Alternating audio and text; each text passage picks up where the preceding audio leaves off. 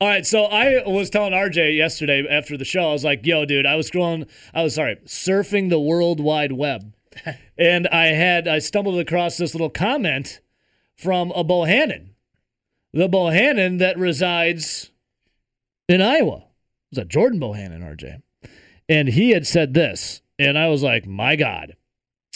And this, and Rowdy, remember when we started the show, I said it goes back to when we were talking about the Tennessee Volunteers, uh, their football program, when they got busted for having McDonald's bags full of cash and they would give to their recruits. Here's what Jordan Bohannon, the Iowa guard, had to say about Wisconsin. Quote, it would have taken about 20,000 in a McDonald's bag for me to go to Wisconsin. End quote. Jordan Bohannon, Iowa guard. Again, it would have taken about $20,000 in a McDonald's bag for me to go to Wisconsin. So I got a couple couple of comments after that. So one, we know that was a couple. we one we know that Wisconsin either isn't paying their players or is severely underpaying players. And two, what did Bohannon receive from Iowa to make him uh, Want to go go there? to Iowa? Well, my question is, didn't both of his brothers go to Wisconsin? Yes. And Um, I'm what? pretty sure he wasn't recruited here or offered here at least.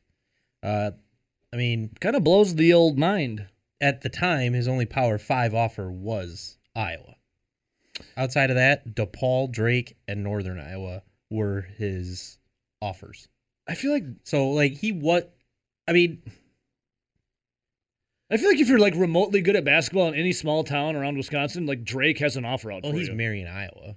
yeah, Yeah, I, I I've known like Oh, four yeah. people that have gone to Drake. Drake casts the net. I yeah, mean, if you were like if you were in a small town in any state and you're like somewhat good at basketball, Drake is interested. right, and yet they they do well. I Every, know, it's every pretty- four years yeah. once those guys develop. So Crazy that is works out. DePaul, Drake. What did you say? DePaul, Drake, Northern Iowa, Northern and Iowa, and Iowa, and he chose and he obviously chose Iowa and said I would have needed at least twenty thousand in a McDonald's bag to go to Wisconsin. So that's four years later, five years, um, I think, because it said he. Does he not understand the success Wisconsin has had compared to the success that Iowa has had? I I think it's more or less the. Did he not watch his they brothers didn't play here? recruit me. I don't like them. How does that work in the family? Like both of your brothers went to Wisconsin, and now here you are trashing Wisconsin. Well, I mean, your dad was a quarterback for the Iowa Hawkeyes, so I guess there's that. Yeah. I think a lot more of the family is on the Iowa side than they are on the Wisconsin side. so do his brothers just like cast away their Wisconsin gear and their allegiances and said, "Yeah, yeah, don't you remember when they when he first started playing for Iowa? They Yeah, had they were rocking all the and they, Iowa they- gear. No, they weren't. oh, they were just They were in all black. yeah, they were just nothing. No Like, red, no nothing, and yet both of them. Well, The Zach absence- started at Air the Force absence of and- color. and transferred, but the absence of color, yeah, black. but still, when it's Iowa's main color, I mean, you're you're cheering for Iowa. I just don't understand the. I guess if you're a little salty because both your brothers played for the Badgers and then the Badgers don't come knocking on your door to recruit you, then I guess you get a little salty and want to say I would need twenty didn't really recruit Zach either. yeah, that's a he good point. transferred in. So RJ, when it comes to and Nelly, when it comes to Wisconsin basketball, and we always kind of like who is the biggest rival of Wisconsin basketball? Like who is the one? And I guess when you say rival, we have a hard time like deciphering one. But uh, personally, who's the team that gets under your skin the most? Because for me, I think it's Iowa. yeah, there's a little bit of history there now, and it's kind of funny. We were talking about it yesterday before you left here. Oh, we're gonna get into that coming up. uh, Jarrod Uthoff. We'll get into that coming up. Um, and then I get home. There's a Save it because we're up against the break. Save okay, it. okay. So personally, for you, who's the Big Ten basketball team that gets under your skin the most? I don't even know. Like You're pretty even keeled these past couple years, RJ. no, but I, I like for basketball, I I don't think I've in my life have dove into it deep enough to say that's Wisconsin's rival on the basketball court. No, you personally, who's the one? You, you're not sure? For me, I think it's Iowa. For me, Uh, for me, I think this season it's probably Wisconsin themselves. um, but if I have to pick another team, I'm going to go with Michigan State. yeah, that's yeah. that's one that can get and under it, your skin. and it really quickly. stems with Drew Neitzel. Ever since Drew Neitzel. Well, I think what it stems for me is is Fran McCaffery, the Oh, Fran tantrums, the Frantrums, and then what we're going to talk about coming up the story of Jarrod Uthoff. Yeah, and and his Bugs Bunny looking ass. I No I don't really like Iowa doesn't get under my skin. I think it's just Fran. It's just- specifically. Yeah, like like earlier in the year when I I didn't see Iowa being a top 4 team because of Fran, not because of the talent. The talent's there. They have all it takes to probably win an NCAA championship right now when you look at Luka Garza and the shooters they have on that team. I mean, inside out, really good basketball team. I don't think their leadership is still there. The Oh, guy yeah. had to go to uh, anger management counseling because, I mean, he was a detriment to the program. Serenity now. Serenity so now. I like, I don't Insanity later. Yeah, pretty much. Rowdy tonight at the Kohl Center.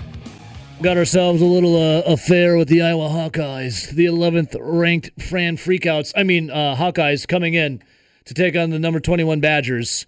And the Badgers have yet to lose back to back games this season.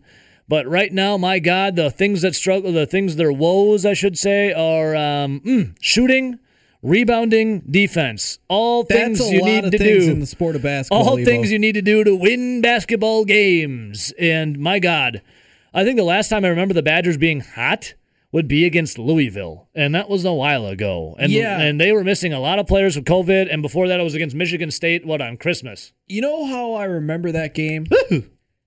it was about two months ago because that was the last time I got a haircut. Last time I got a haircut right was last January. I had a, a haircut on a Saturday morning, and as I got out of the appointment, got into my car, I turned on the Badger game because the Badger game had just started. And I was listening to it, obviously, came home, ate lunch, and watched the game. Yeah, yeah, yeah. Well, the reason why I know that's been a long time is because I get a haircut about once every two months, and I was just looking at my phone going, I need a haircut. I'm about due for a haircut. So, yeah, it's been about two months. yeah. I, Rowdy needs a haircut. Uh, so do I actually. I haven't gotten mine in over a year. I think uh, I might have to do something about that. I don't know. I kind of That's how I know it's two months. Yeah, that's the last time I think the Badgers are actually really hot. You know, the Badgers have been up and down. It's been a roller coaster ride. You're not really sure what's going on with this team. As you know, some days they're hitting everything, and the next day they're not hitting a single freaking thing. And you know, you got two, two. You know, Nate Reuvers six eleven, Micah Potter six ten. Not a single rebound between either of them. Last game, it was not ugh, good in that second half against Michigan. Uh, Badgers have not played Iowa yet this year, but the thing that concerns me the most, and I think Badger fans everywhere, is you know the big men, right, for the Badgers right now, looking rather mm, Charmin, i.e., aka soft. Yeah, because if you're not going to make baskets, you got to play good defense and you got to rebound. Exactly. So what is coming into the Kohl Center tonight is a guy who is a big man, who is possibly, if not the best big man in the country, who is named Luka Garza. He wears the yellow and black of the Iowa Hawkeyes, and that man is good. What did we see, Rowdy, last game? No rebounds from Micah Potter, no rebounds from Nate Reuvers. Um, Reuvers had three points. That was from the three point land. I know in the swing offense you need big guys that can pop a shot, but they did they had no free throws. Reuvers no free throws. What were they doing down low? Well, I guess nothing. Luka Garza, my God, coming in, and it is a little concerning. I have comments here from Greg Gard. He talks about trying to, you know, find consistency, find themselves, especially the rhythm on offense. Here's Gardo. specifically offensively. I think that's where we've really we've been searching, and we haven't found that rhythm consistently. We've done it in streaks. We did it in streaks. I really felt probably Louisville was the one where we offensively clicked the best, There but we haven't been able to hit that rhythm for a litany of reasons. Like I said, you don't have two hours for me to go through things, but we're searching and we're working at it. All right, here's more from Gard about the big stiff challenge, as he says, presents itself tonight against Iowa. really impressed with what I've watched so far on film. Obviously, Garza is, you know, everything he's made out to be. Really hasn't grown his game, has added pieces to his game. Wieskamp has been very impressive. Obviously, Bo- Bohannon is back this year, but a lot of pieces, a lot of depth, a lot of scoring punch. You know, so they'll uh, be a tremendous challenge for us here Thursday night. Luka Garza Rowdy, 24.5 points per game, shooting 56.2% from the field, hitting 70% of his free throws. He's a big man. Also grabbing 8.4 boards a game, uh, five and a half on the defensive glass, three on the offensive glass. I know it doesn't mean everything because the two teams haven't played yet this season. And obviously, this season is different from last season. But if you go back and look at that only game where Iowa played Wisconsin, it was actually the very first game that Kobe King was no longer on the Wisconsin Badgers basketball team. Luka Garza had 21 points and 18 rebounds. Obviously, he manhandled the Badgers last season when they had Reuvers and Potter playing much better basketball for 21 and 18. Mm-hmm. Iowa won the game by six, and they also shot 15% from three. The Hawkeyes, that is. Mm-hmm. Just three for 20 shooting the three ball. They've actually eh, obviously have been a pretty good shooting team for the most part this season. Luka Garza is continuing to do his thing. But the bigger thing that I look at at this box score that's really alarming to me that I kind of want to ask you if you think that this can be done. Well, ask. Reuvers and Potter combined to have 20 points. Do you think that those two tonight will be able to combine to have 20 points? No. They also combined to, they also combined to have 9 rebounds. Do you think that Reuvers and Potter will combine to have 9 rebounds tonight? Yes, I'll say yes on that. That's a I'll say- ballsy that's a ballsy pick. Well, I mean, when you put up a goose egg, both of them, you get you. I mean, I'm sure the coaching staff is on their ass.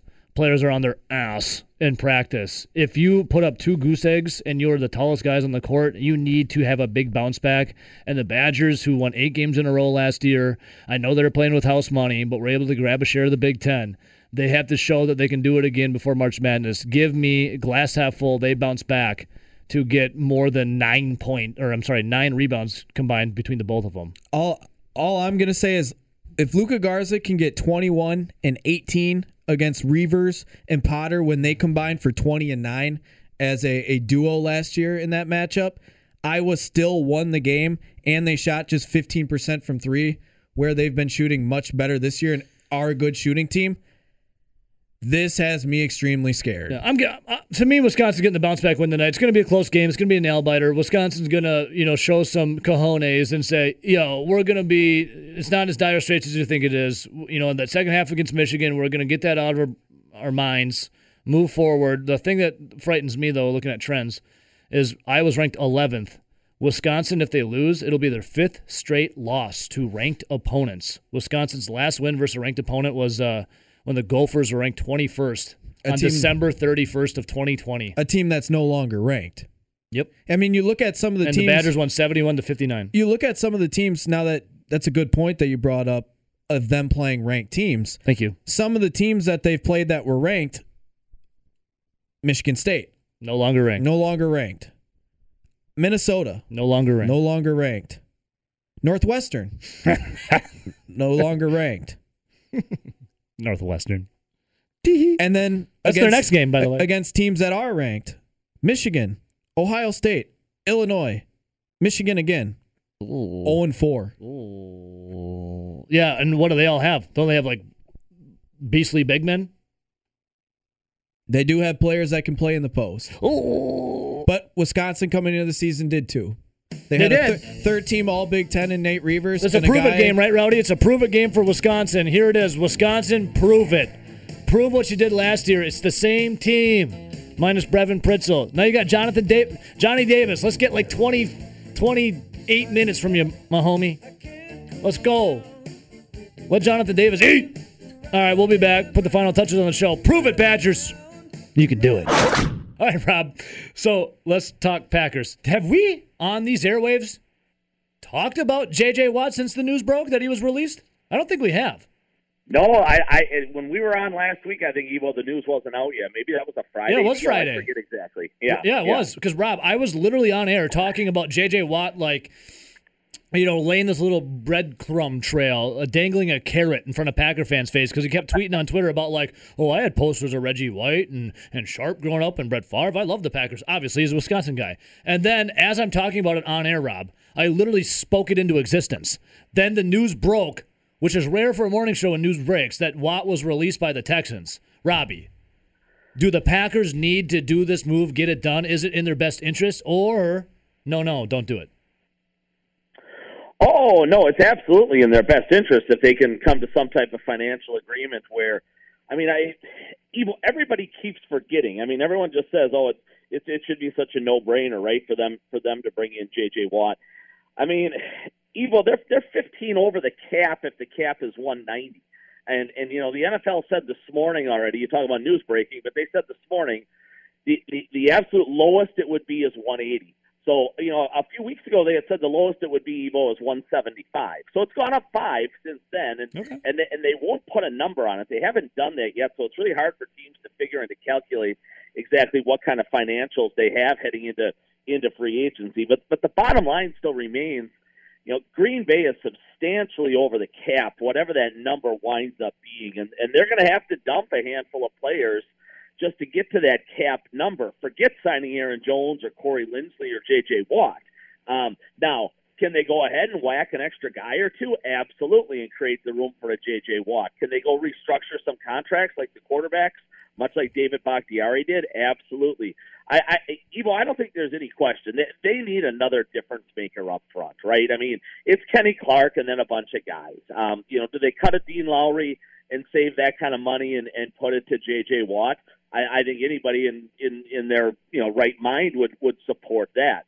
Um, I, I, I talked to some people yesterday, very very close to Watt, and and I certainly think it's a, a, distinct possibility, you know, on Green Bay. Uh, but there's a few other teams certainly in play too: Kansas City, Baltimore, Pittsburgh. Um, he wants to win a Super Bowl. That's first and foremost. He's got plenty of money. He's a simple guy. He doesn't care that much about the economics. He's he's got enough to live and have you know four more generations of Watts live extremely comfortably.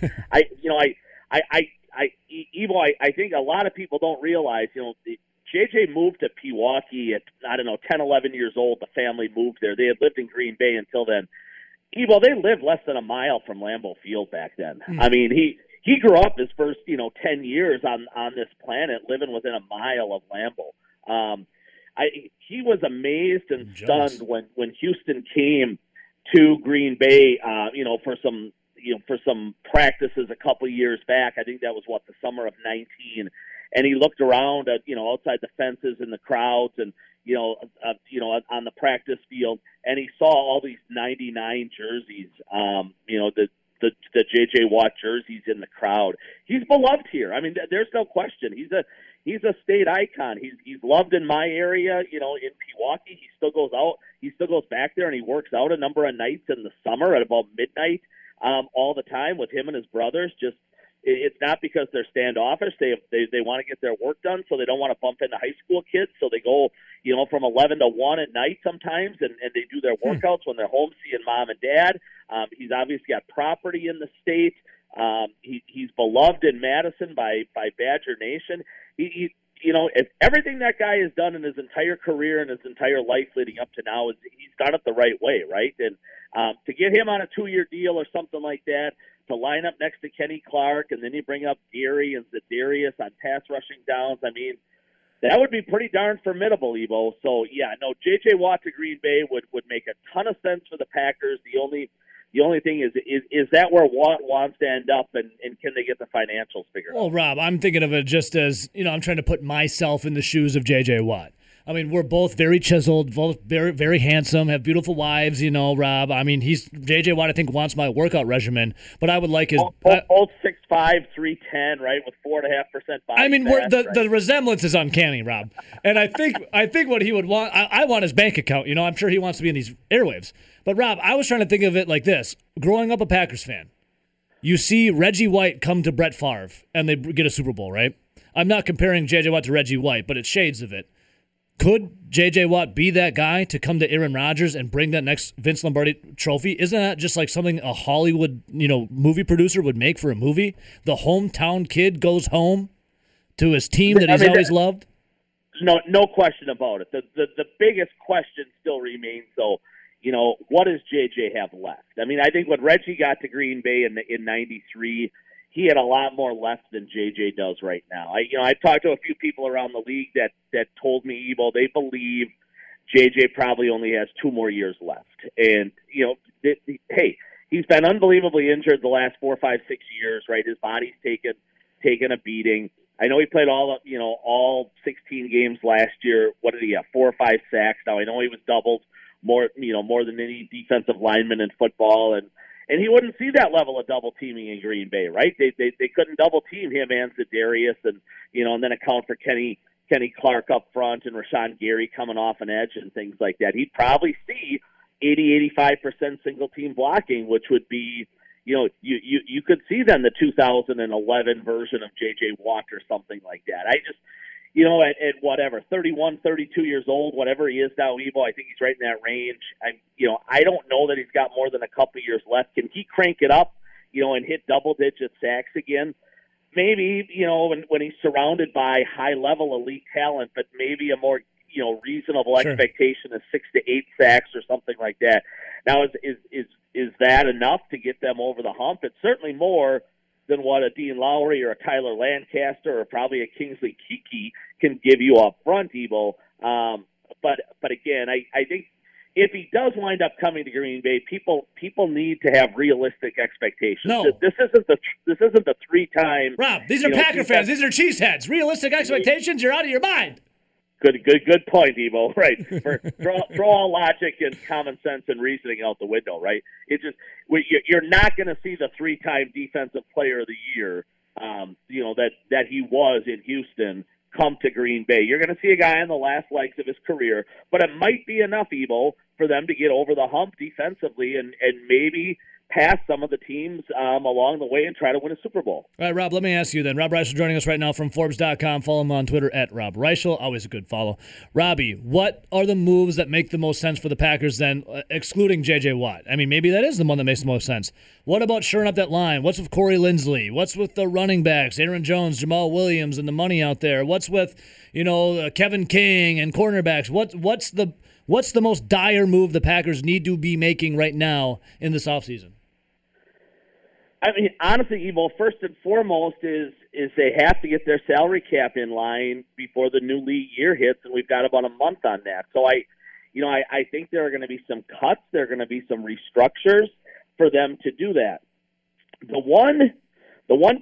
So along the way, I'll I'll get to specifics there. Kevin King, obviously, he's gone. I mean, they'll they'll they, they will probably draft a corner again in the first round since 2015 Evo, they've taken they've taken a corner in round one or two five different times. Um, you know, outside of Jaire Alexander, it really hasn't worked out very well for them. But they'll I think they'll roll the dice and and they'll take a corner again in all likelihood at 29 and throw him in there from from week one to replace Kevin King and, and kind of go from there because I don't think Sullivan's good enough to hold up for you know eight nine hundred snaps through the course of a season.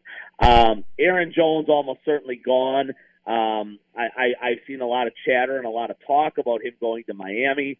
That that would make perfect sense. I, I think the Dolphins are one of the teams, you know, that has about thirty or forty million dollars of salary cap room. They, they've got, you know, they're inside the top ten with available salary cap money. Um, again, Evo, uh, there, there's no way almost that Green Bay can pay him. And I- I've seen a lot of chatter too lately, Evo, about Corey Linsley and hmm. and bringing him back. And and and again, I I obviously I'd be all for that, and and and everyone inside that building would be all for it. It just how do you do it financially becomes the the trickiest part because they're going to have to get rid of two or three starters in all likelihood, or guys that you know were starters a year ago, Evo, to get down to that cap cap level. You know, a Preston Smith's going to save them about eight million dollars. A Lowry would save them about five. A Kirksey would save them about five. Um, you know, so as, as you know, Ricky Wagner would save them some money, Evo. So that, that they're going to dump guys like that just to get to the salary cap. Now, Evo, if I were Brian Gutekunst, let let's just say theoretically the cap ends up at about 180. What I would do is I would try to get myself in the 165, 170 range because you are going to find out. I, you know, I'm just looking here, Evo. We're we're at about half the league that is over the cap right now. Okay, take take a team like the Saints. They're 65 million dollars over the cap. The Eagles are 40 million over the cap. The Rams are 25 over the cap. So what's going to happen in all these places, Evo, is those teams are going to cut really, really good players, and and there are going to be some outstanding football players on the street you know, even after the draft, and probably by the time we get to like June first, Evo, that these guys can be signed, you know, for one year league, maybe not league minimum, but but but reasonable deals, Yeah. right? One year, three, four, five million dollar kind of stuff. You're going to find really good football players and starters on the street in June, just because so many teams are going to scramble to get down and under the cap and and it's going to be those. It's going to be you know it, it, it's not going to be your highest high level superstars Evo, but it's going to be really quality football players that you can you can find starters probably this year on the street hmm. in June. And if Green Bay takes that approach, Evo, you know they. They, they, they can afford to take some losses right now. I know that I know Packer Nation's going to flip out when when Linsley and King and Jones and Jamaal Williams and some of these guys all leave here in the next month. But but keep in mind the season doesn't start till the first week of September, and they are going to find some deals on the street in June and July if they can get their books right. You know, from a financial man financial standpoint. Crazy, Rob. It's going to be like the Wild West out there coming up, man. It is going to be the wildest off season Evo we have ever seen, no question. Yeah. Uh, yeah, yeah. All right, Robbie. before I let you go, I love me some spaghetti westerns, by the way. Before I let you go, Robbie, uh, shame on me for not bringing it up last week. And you had texted me after the show. I was like, I can't believe that we didn't talk about this. So we're gonna do it. I know it's a little late, but I got to get your uh, opinion on it because we've been we've been j- joking a little bit, poking and prodding the joke uh, casually throughout this week. Joe Barry, Packers defensive coordinator. Rob, what? like Rob, didn't he go Well- 0 and 16 when he was DC at the Lions? Yeah, you are you are right to poke and prod. His his numbers in Detroit and you know in, in in in Washington certainly weren't impressive. I mean, if if you go you know two years in both of those stops in both of those cities is is the DC Evo, and if if if people want to take some time and go and look back, I mean they are bottom five in pretty much every major statistical category in, in both of those cities. It's it's not pretty, and um, you know, I, I, I think Matt LaFleur thought his chances of getting Jim Leonhard were, were really strong, and, and he kept a couple of people on the back burner just in case. You look at the two major moves he's made now, Matt LaFleur, that is, this offseason, uh, from a coordinator standpoint. And I think a case could certainly be made that they didn't get better at either spot, and they might they probably got worse. Um, you know, Mike Pettine at the end of the day is still a really good football coach. I mean, he he is, and um, was he the fall guy for the you know Kevin King play right before half? Did did Mike Pettine want out? I mean, there, there's still a lot of questions surrounding Mike Pettine. The fact he didn't renew his contract or roll over his contract after the 2019 season kind of tells you he wanted to go out there and explore and look, and maybe he didn't want to be part of this Matt LaFleur team long term. And you know, af- after this after the season, LaFleur said that's that's fine. We'll go in our own direction too. Um, but keep in mind, Evo, this was the first time the Packers had a top 10 defense in a decade. And and you know people yell and scream and whine about the defense all the time and how it how it's held Aaron Rodgers back from multiple Super Bowls and this and that. Well, this this year's defense was good enough, and um, Nothing Again, wrong with being good enough, Rob. it, it, it was absolutely good enough. So now you, you look at Joe Barry's track record and his history, and um, you say, boy, is, you know, are they going to get better with Barry versus Pettine? Eh, Right now, Evo, I'm certainly skeptical. I would say the same thing about special teams, which were an, a- an absolute disaster, and then he promotes from within. It's really hard to make the case that they'll be better than on special teams by going, you know, to the number two guy versus the number one. I don't know, Evo. There's a lot of questions right now surrounding the coaching staff and um, you know we'll see where it goes. But but I, I I'm certainly not sold that they'll be better on the defensive side of the ball with Joe Barry versus Mike Pettine. All right, Robbie, we appreciate your time, man. We're going to follow along at Rob Reischel on Twitter, Forbes.com, all the wonderful articles. And before I let you go, are you guaranteeing a Bucky win tonight, or are you saying you, you think they're going to be a Bucky win tonight?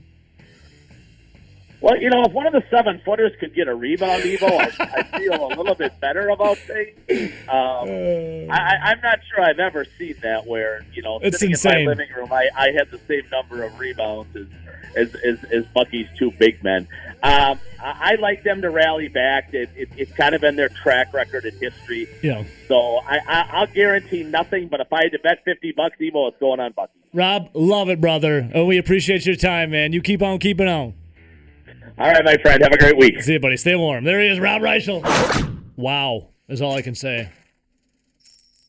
It's like I say. I feel like I say this like once a month though when it comes to deals in professional sports. Wow. This was time it's out of Major League Baseball. As my God, pay the man. Pay the man his freaking money, man. Padres. Tatis Jr. 14 years. $340 million. Oh! My God. The third highest deal. 14 years, 340 mil. How about this, Rowdy? The Padres have shelled out $784 million on three players in the past three years Eric Hosmer, Manny Machado, and Fernando Tatis Jr. $784 million in the last three years. Yeah, 14 years. That's a long time. Judas. Normally, for a, a rule of thumb for me is I don't want to be tied to a player long term at a huge amount of money post age 35, mm-hmm. especially if they're a hitter. For pitchers, same thing, but at around age 32, 33. It's wild because I'm all right with this move. I, I like it. Like it's not bad. I mean, Tatis years. Jr. is 22 years old. After this 14 year deal is up, he'll be 36, and it's still for under $25 million per year. So Yeah. that's a good deal. We talk about Christian Yelich, who the Brewers had just signed for a long term deal, which that deal actually kicks in after this season. He'll make $26 million per year for the next 10. That's not. So that's, not a long term deal at a, at technically a higher clip than what Tatis would get per year for his Mm-hmm. 14. And I believe Yelich would actually be older than what Tatis would be at age 36 when the year's up. But the the contract, th- this is just even crazier. I saw this uh, tweet earlier this morning. When Tatis Jr.'s contract ends, the Mets will still have one year left to play to pay Bobby Bonilla. the Bob, that deal will never go away. So Bobby Bonilla will still have one year left on his Mets deal where he's getting paid every single year that's hilarious. after Tatis Jr.'s contract is over 14 years. From That is freaking hilarious, man. That deal. The, I mean, it's the Bobby Bonilla Day, right? Every every year we celebrate it and just laugh and laugh and laugh and laugh. so And what's the bad deal? Yeah, which one's the bad deal? Is it was it the Mets or was it the Padres? I think it's the Mets. Uh, so Rowdy, if you are the White Sox, are you kicking yourself right now because the Padres acquired uh, Tatis Jr. from the White Sox in a deal for the aging starter James Shields? Remember him? Remember Dude. James Shields? Big game James. Yeah. Oh man. Uh, But I guess you never really know when he'd make these trades, right? I mean, Tatis was like what blitzing through the minors. Padres acquired him from the White Sox in a deal, like they said, from James uh, Shields. And then his talent in spring training was so apparent in 2019 that San Diego started him at shortstop on opening day. And look at him now 14 year deal, $340 million with a full no trade clause. That's the crapshoot that is baseball with prospects, right? Yep. I mean, Tatis Jr., I know he was decently highly rated coming out, but at the same time, you don't know if those guys are going to hit or not. No. Look at the Brewers when they traded away Matt LaPorta. He was like w- one of their top prospects when they traded for CC. Sabathia. Yep. Go look at his numbers if you want to. They're not impressive. He didn't hardly do anything in the majors. But who happened to be the player to be named later in that same exact deal who was a low level prospect that the Brewers really didn't know if there was any future for this guy? Michael Brantley. Guy's Michael a multi- Brantley. multiple time All Star. Great Yeah. player. He was the player to be named later in the CC deal. LaPorta was the one that everyone cared about. So it's it's such a crapshoot with prospects in baseball. Rowdy, I just checked the the news. Um, it, happened. All right, so okay. So, oh God. All right, I just got distracted. to- sorry, back to Rowdy, just- all right, baseball. back to baseball. But yeah, sorry. I just something happened and I just saw it and it's But just, yeah, oh my God. I mean Tatis Jr. The guy's a superstar, right? Like Mm-hmm. he's as close as you get to having Mike Trout these days. He's a guy that can hit for power. He's got speed. He's got a great glove, and he's got an arm. He's a five-tool player. Yeah, you're gonna unload the Brinks truck for him. He's still 22 years He's twenty. old. He's twenty two years old. That's like the crazy thing. Twenty two, and Tatis Jr. is he's a phenom. The dude is a star. The thing that blows my mind the most is how much would- the Padres have spent in three years. to be co- yeah yeah that's insane almost 800 million dollars on three players but uh I to be completely honest if you look at where the Brewers are at with the Christian Yelich contract and where the Padres are at with the Tatis Jr. contract that was just signed yesterday Mm-hmm. to be completely honest I'd rather if I was a franchise have the Tatis Jr. contract. Yeah, oh yeah, totally. Uh, Tatis Jr., dude. I mean, so okay, looking at the Padres. I mean, 14 years, full, no trade clause. He can decide where he wants to go. He's paid in full. I mean, that's you're set. The question is, when you're at 22. Well, I don't know. And then it happens to different players, right? What happens when you get that big fat contract and all of a sudden you just. But you didn't saw that. What? Mike Trout's got a more expensive contract. Mike mean- Trout's like the Mike Trout is the is like they if will be there's talking about Mike anyone Trout. that deserves the most money in their particular sport, it's Mike, Mike Trout. Trout. Mike Trout is just insane of what he brings to the table. But I mean, you look at it. We were were we not all pumped going into last season when the Brewers had that huge extension that they signed Christian Yelich to? To at the time was very team friendly, Yep. where the guy was only going to make about twenty six million dollars per year for the next ten ish years. Okay. Yeah. Well, you look at it now, and obviously hindsight's twenty twenty. Christian Yelich has a bad twenty twenty season. Well, there's a lot of things that go into it. You know, he didn't really have a great lead up No, before I mean spring training. freak accident. the broken kneecap. Like, Yep. There was a bunch of wonky things that you can easily point to and say, "Hey, this is why Christian Yelich didn't have a good season." yeah. But you're still on the hook. You're on the hook for Christian Yelich for the next 10 years, Yeah, whether he looks at the 2020 Christian Yelich or the 2019 and 18 Christian Yelich. Brewers are going to hope and pray that it's the 18-19 version because it, if it is, that's an absolute steal. Yeah. Well, at the end of this 10-year contract, Christian Yelich when he when he signed it was still 28 years old. I mean, he's going to be 38 at the end of this contract. Yep. So all right. So let's look at some Tatis contracts. is only going to be 36. Yes, I mean it's great for the Padres. and it's less less money per year than what Christian Yelich is going to make. great for the Yelich is at 26 per. Tatis is a little over 24. This is a home run. Okay, so let me let me just let's just look at the most expensive contracts right now. So Tatis Jr. ch- cashes in obviously the third highest, number one, and let's just say yay or nay on career. Maybe we'll give it a little whatever. Mike Trout, 2019, he signs 426.5 million dollars. Again, we've already said it. He I would give Mike Trout anything. yeah, Mike Trout can give him the freaking moon. The guy is insane. Mookie Betts, second highest, 365 mil. Yeah, he's been one of the better players outside of uh, Mike Trout for the past five seasons. Worth it? I would say so. Then obviously third was Tatis Jr. Just talked about it. Bryce Harper, 2019, 330 mil Phillies. That's one I wouldn't have done. Oof, he's he's I I like Bryce Harper. I like his skill set. I think he's got a lot of tools. Except for ever since what was it? 2000 and was it 16? I think it was 2016 where in May they had a series with the Cubs and they decided to intentionally walk and or pitch around Bryce Harper like almost every single at bat in like this 3 or 4 game series. And ever since that series, he hasn't been right. He wasn't the Bryce Harper that won an MVP. He hasn't looked anywhere close No, to that. he hasn't. He he mentally looks a little off. He does. compared to what he was prior. And and he- well, dude, could you imagine you're on the Nationals, right, and you want to go somewhere else to win a World Series, and what do the freaking Nationals do after they get rid of him? They win the World Series. I I think the number was something around Would that break you mentally if you leave, and then your team wins wins a World Series without eh, you? maybe a little bit, but I, Like those are all my buddies, man. I think the biggest thing had to do with that series with the Cubs. I think it was three games, and he had like 16 at bats.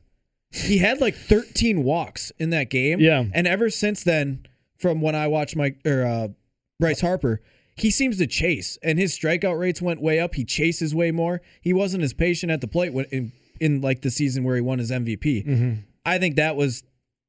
It was smart for Bryce Harper locking it up long term because now he's got long term security. What was it 13 years?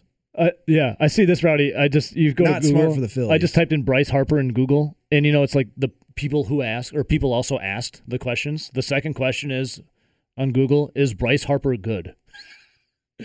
Uh, the contract, in hindsight, now you're like, yeah, I don't know. All right, so what's next on the list? One, two, three, four, five. Fifth highest paid, Giancarlo Stanton. Did it? What is that? 2014, I think. 325 million dollars. No, he, is- hasn't been able to stay healthy, and he he's there has off. been times where sit, remember when he got hit in the face Ew, by yeah. Mike Fiers? Mike Fiers, yeah. He just for a long time he didn't look right Well, up dude, at the plate, which. When you get hit in the face with a 90 plus mile an hour fastball, I would be a little gun shy too. Yeah. I mean, hell, there was kids growing up that when they got hit by a 50 mile an hour fastball in little league that they didn't want to play anymore. Yes. So I mean, it makes sense when all of a sudden you get hit in the face and you, From a you some- professional professional baseball pitcher with a Yeah. fastball. some, serious stuff. But I just don't think it's worth it. Even outside of that, he hasn't. He's had seasons where he's looked good, no doubt about it. Mm-hmm. But there's been a lot of other. He doesn't look like Giancarlo before. yeah. I wouldn't have done the deal. No. and then the sixth one, Gerrit Cole, 2019, he said $324 million. I mean, that's still TBD. Mhm. Uh, too early to tell. I mean, he's pitched with the Yankees for one season for 60 games. I And mean, then- what can you really tell? And then seventh, Manny Machado, 2019 with the Padres, obviously 300 milli.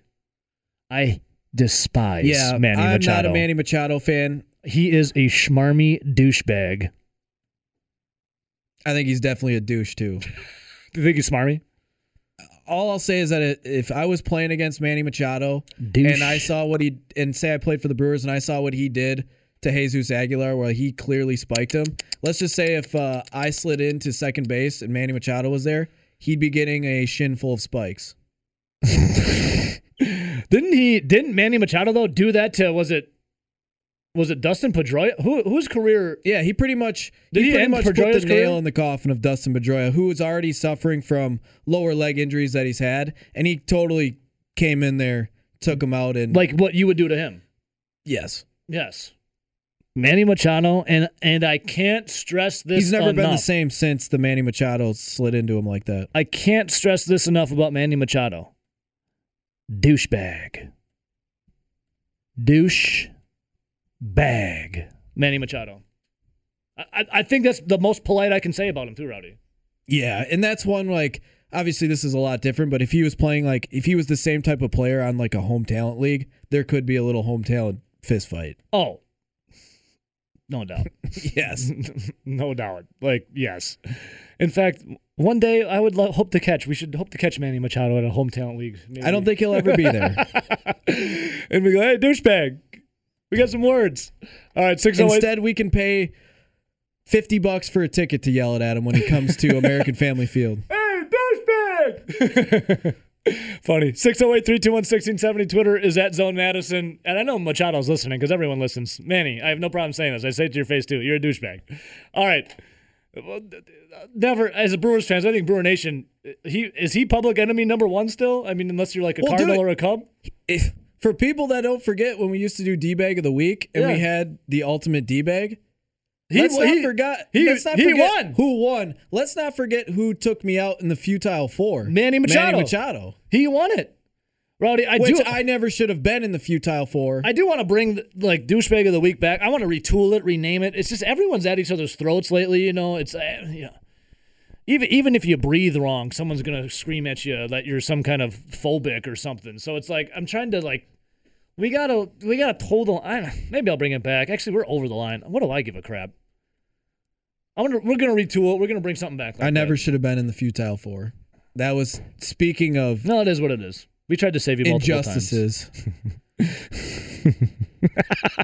All right. So, so, so, so. 608 321 1670, Twitter zone Madison. So, looking at all these big deals, well, you know, the top was it? One, two, three, four, five, six, seven of them.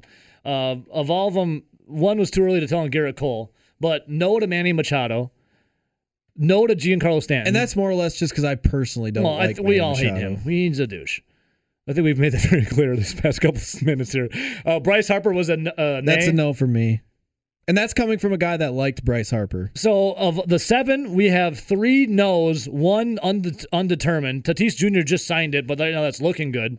Mike I Trout is a yes. For right now, the Tatis Jr. looks like a home run. So right now we're about half or a little over half of saying like not sure on these big but those deals. are these are the newer long term deals. Yes. Like the old time The old ones, like long term deals, like the Albert Pujols, the Alex Rodriguez's. You have the Mark Teixeira who signed like a huge long ten year deal with Mark the Yankees. Teixeira. A lot of those old ones for massive, massive, massive money, Mm-hmm. they don't work, and that's why you're seeing them. You're seeing them uh, change a little bit in, in the baseball landscape, where the number might not necessarily be like the twenty-five million dollars a year, like Al, uh, Alex Rodriguez signed like Yes. a long time ago, Yeah, yeah, yeah. over like ten years. But it might be okay. We can probably do uh, twenty and this is for superstar like Tatis, over 14 years we can do mid 20s. I think that's I think that's great. My question is, will the Padres win a World Series? I mean, they've they've almost put a billion. They put a how much did they put in? Seven hundred and what was it? Seven hundred and thirty-eight If- million dollars. if you're Seven- I'm sorry, seven hundred and eighty-four million dollars the past three years of free players. If you're someone players. that wants to feel sick about signing contracts, you look at what Fernando Tatis Jr. signed, the 14 years, 340 million.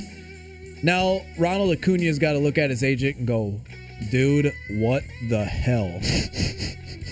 what what the hell you doing, Jackie? How did I get so screwed?" Uh, I just had Tatis Jr.'s agent up here. here. Check this out. So Tatis Jr. obviously joins Manny Machado, who's going to be third base next to him, as the Padres with 300 million plus deals. They also joined the Yankees duo Gerrit Cole and Giancarlo Stanton as teammates with such gaudy contracts. Both Machado and Tatis are represented by the same agent, Dan Lozano. Yeah, that he's guy, a pretty wealthy man. That guy is probably sleeping in a gold-plated bed. so I told you, Ronald Acuna, he's Yeah. got to be sick with his agent. Well, he's also an up and coming young superstar, young all star. He just signed an extension with the Braves for eight years. This was just just earlier a year ago. Eight years, one hundred million dollars. You better fire that agent, bro, and renegotiate. Wow. You got robbed. You got robbed. And does he even And get he's it? and he's a very comparable talent too, Fernando Tatis Jr.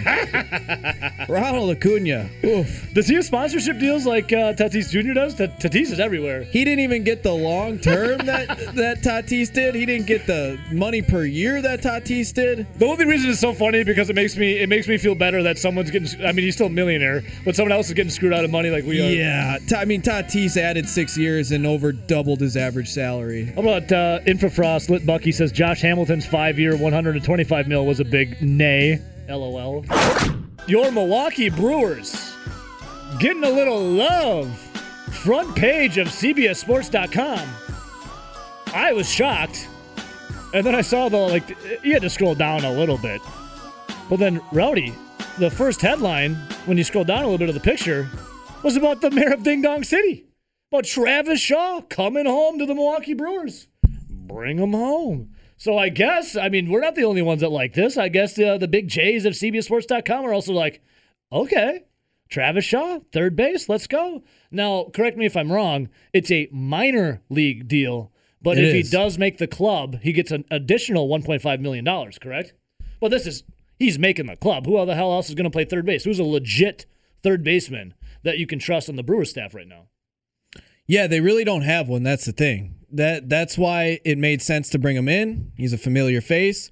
He swung the bat extremely well at Miller Park, now Yeah. AmFam Field, and he did have that one wonky season, but he had a lot of other things going on mentally and with other players on the team that were breathing down his Yeah. neck. And I like it. now you look at the roster and what you have is you have a Luis Urias who is a shortstop second baseman by trade. He was the guy that was your was- odds-on favorite to play third, Third base. base. No, no, You no, brought no, in no, no, Daniel Robertson, who's also by trade a shortstop, but can kind of play the second, third base type thing. I know there were whispers of if Urias really hit the ball well, that maybe they'd move Orlando Arcia to third base. That's not going to happen. Yep. And you, outside of that, I mean, it's, Tra- it's Travis's. That's Travis Shaw's position. It's Travis Shaw's position to 100% lose. yeah, and if he does lose it, then sweet baby Jesus, what are we gonna do? What are the Brewers gonna do? I guess Urias is then getting tabbed there. So they say after infielder Travis Shaw was non-tendered by the Blue Jays in December, it appears he's now landed back with his former club. Shaw and the Brewers agreed. Minor league deal, obviously. We talked about it yesterday. Talked about it today. Uh, 1.5 mil for a minor league, then an invitation to spring training, which, by the way, pitchers and catchers reported yesterday. And then let's see here. Shaw turns 31 in April, spent the 2020 season with the Jays, hitting 239, but it wasn't enough for Toronto to decide to keep him. Shaw hit 63 home runs over his first two seasons with the crew, but the club let him go after he posted, oof, yeah, the one, yeah, we, I mean, the slash line is 157, 281, Yeah, 270. and, and it makes sense that Toronto might not necessarily be a team that wants to go in a Travis Shaw direction. I mean, they're a team that has a ton of talent and especially a ton of young talent. So you might not necessarily want a guy that's 31 Can they even get into Canada to play? Aren't they elsewhere? Like I know were- the Raptors are playing in Florida. Remember they were uh the Toronto wasn't They're- it Buffalo? Were they in Buffalo? I think they were in Buffalo. But uh Anyways, Vlad Jr. plays third base. Now I Uh-huh. know he's also played a little first, and obviously in the AL he can DH. But they have a ton of young guys, and they still have one of the better farm systems. So you wouldn't necessarily want to have a Travis Shaw in a position where you have young guys that have a lot of promise there. so If that makes sense, Yeah, that like, makes sense. Like the Brewers, we we well, Travis Shaw's been he, he's been a company man for a long time, and they keep screwing him around. and you know that the Brewers farm system It's stinky. isn't talked about for a reason. It, it's a bottom five farm system. It's not good. Not that doesn't mean that you can't dip into that farm system and maybe find a player or two. It doesn't mean that. But it does mean that overall, it's not rated very highly by baseball scouts and other teams. yeah, And when you also don't have a third baseman really of trade on roster, it gives you a great opportunity to bring in a Travis Shaw type Sure. player and let them see if they can figure it out. Because we've seen that when Travis Shaw figures it out in 17 and he 18, does. He does awesome. he's borderline all star. Yeah, and uh, you'll take that all day at third base. And with what are the Brewers doing this year? They're they're hoping that they can get Narvaez to have a bounce back at catcher. please, He was one of the best hitting catchers going into last season. You also had Keston Hiura that you're hoping for a bounce back. Come on, Kess Daddy. You're also now hoping for Travis Shaw to have a bounce back. Come on, Mayor Ding Dong. Christian Yelich to have a bounce back. Avisail Garcia to have a bounce back. And I guess because Christian or Lorenzo Cain only played about a week, week and a half, you're hoping he still has a bounce back from his 2019 Yeah, 2019 it's got to be the season healthiest he's been in some time. where he didn't play necessarily that well. He didn't swing the sorry, didn't swing the bat very well. Obviously, he won a Gold Glove in 2019, but you have a lot of players that you're hoping have a lot of upside. Yeah. But then on the on the flip side of that, we're talking about how they have a lot of hitting upside. Look at the fielding now. Fielding is legit. Your middle of your infield. Kolten Wong, baby. Kolten Wong's a Gold Wong. Glover. Obviously, Orlando Arcia is right there as well. And he had a nice stick last season, but don't forget that. Don't shortchange Orlando Arcia with that stick last year. That's strong up the middle. You look at now on the corners, if Travis Shaw makes the team, he's a plus defender. yeah. You have Manny Piña and obviously Narvaez are the guys that split time. Manny Piña is the great defensive catcher. Is he going to be ready after that injury? What did he have? I don't. I don't think it was. I don't think it was as bad as what it seemed like. I got. I don't remember what it was. I gotta look. I think it was a sprain. I don't think it was a tear. Um, did he? I thought he had surgery for some reason. I'll get the. I'll get the research department on it. But regardless, Manny Piña is the good defensive catcher. So now, pretty much everywhere but first base, where you have a Keston Hiura trying to to figure out first base, you have a plus defender. Then you look at the outfield, Lorenzo Cain coming off the last full season he played Gold Glove. Obviously, Christian Yelich has been a Gold Glove in the past. Now he's coming off his worst defensive season, but he's just coming off his worst season overall. Yeah. And then Avisail Garcia, who probably normally is about a neutral player in the field. So now you uh, seriously upgraded your defense. Oh, with the defense is awesome. with Travis Shaw Yeah. and Kolten Kolten Wong, Kolten Wong is a nice. Yeah. And you're expecting a lot of bounce back on offense. The Brewers have a lot of upside. I'm not saying they're a team that's going to go win 95 No, games, but there's a lot of potential, right? but they're a team that now has a much higher floor. Would you say there's two or three All Stars on this list? yeah, Piña, couple potential. Piña had a torn meniscus on his right knee. Yeah, so, And I mean, he that's minor surgery. Yeah, so he's he He's should back. Be good. Yeah, he should be good. Um, so yeah, Rowdy, I'm looking at I'm chuckling here at the Big Jays writing about Travis Shaw. They said in Milwaukee, Luis Urias appears to be the favorite to win the starting job at third base for the 2021 season, but Shaw I don't think so. I don't think that at find all. himself in the mix to win it. Well, he's not a third baseman by trade. I, I really don't think that at all. I mean, go back to when they tr- so pre 2020 season they traded Zach Davies and Trent Grisham for Eric Lauer and Luis Urias, and they were hoping that Eric Lauer would bloom into something better than what uh, Davies was, and they were hoping that Luis Urias, who pretty much mirrored a lot of what Orlando Arcia had been, extremely good in the field, extremely good arm, uh, d- above average speed, and a guy that basically hit at every single level until he got to the major leagues, where he found to be very inconsistent. They were hoping that would be like a lottery ticket, like he would finally get to the big leagues, have more experience, and figure it out.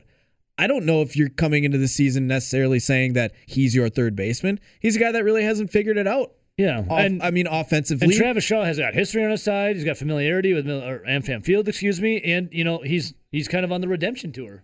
Oh, well, a hundred percent. Like Urias, when you look at it, what does he have that Travis Shaw isn't? I mean, if you're going right down, obviously Shaw has more success, history, and success of of Major League Baseball play.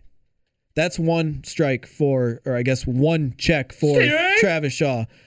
Uh, both have decent arms. strike for Urias. both have decent arms. Yep. Both are plus defenders. Yep. And I, I guess you would go with Urias has better speed. But outside of better speed right now, I don't know if he's that much of a has that much more of an upside for that third baseman. I feel like the power that uh, Travis Shaw and the runs batted in that Travis Shaw can provide when he plays like the 17 and 18 version, Mm-hmm. that puts Urias on the bench. That that puts him as the utility guy. It's funny. You, I go look at him at, C- at uh, CBS Sports. He's they listed Urias as a third baseman. I'm looking here on Wikipedia. He's a second baseman. Yeah. Then I go I go look in uh, Baseball Reference. He's a shortstop. He's a good defender Yeah. that came up as a middle infielder. yeah, it's, it's just his, he's got he's everywhere. If you want, I mean, it, to be completely honest, if Travis Shaw hit like he did in the past and Urias all of a sudden came up and hit like he did in the past, you know who's probably sorry but out? Arcia. Ooh. Uh, When has Arcia been consistent? You Just- people are I now mean, last talking year about was the only time he had a good stick. but everyone's talking now like, oh, Orlando Arcia, he's played so good last year. He- hey, it was sixty games. That's that's about a third of a season. Yep. And here's the thing. I mean, 60 games, third of the season. We've seen him hit for sixty games. Great. Before. Orlando Arcia played good last year, but Rowdy, they're the first team ever to get to the besides the Stros to get into the playoffs below 500. That offense for the Brewers last year, pu. Do you remember Stinky. when Orlando Arcia first came up? And obviously, there's a ton of hype behind Orlando Arcia because he was one of their top prospects. He'd been signed with the Brewers since he was like 16. Mm-hmm. Obviously, he had an older brother in Oswaldo that was playing in the big leagues at the time, or I believe the Twins. Like, there was a lot of hype behind him. And it, do you remember he was called up? It was at the end of that 2016 season, and you're like, okay, we see some flashes. He looks good at times, but man, there's a lot to be desired and some a lot of bad mistakes and bad mechanical issues in that swing. Yeah. Then in 2017 was like his first legit year. And you remember he struggled so bad for the majority of that season. And all of a sudden, that, what was it, the last two ish months, he was on fire. he came on We big like, time. This is You're the like, Orlando "Damn." Arcia we saw in the minor leagues that hit above 300. Okay, this is going to be the guy. And he finished the season batting 277. Yeah, yeah. Since then, he's batted 236, 223, and then literally in less than 60 games, 260. Does that 260 really prove anything to you? It was it, was Better than A third of a season. Better than being 160 coming into this. it was a third of a season. It- better than being 160. He still had Orlando Arcia still has to show that he can swing the bat for a Well, full that's year. why they only signed him on a one-year deal, right? Exactly, and it was a cheap That's two and a half million deal. dollars. But next season, Bet on yourself. it's his last year of arbitration, which means they'll probably, depending on what happens, get another deal. But at that time, time's up. You got to figure out if Ar- Ar- Arcia's worth signing or not. I know Arcia's got to figure out that hairdo, man. What are we? What are we bleaching? Are we bleaching the tips again here? Is there on a boy band? I don't What's care what he does with his hair as long as he hits the Yeah, baseball. figure that hair out, dude. Good on the field. Figure that stick. Figure that hair out.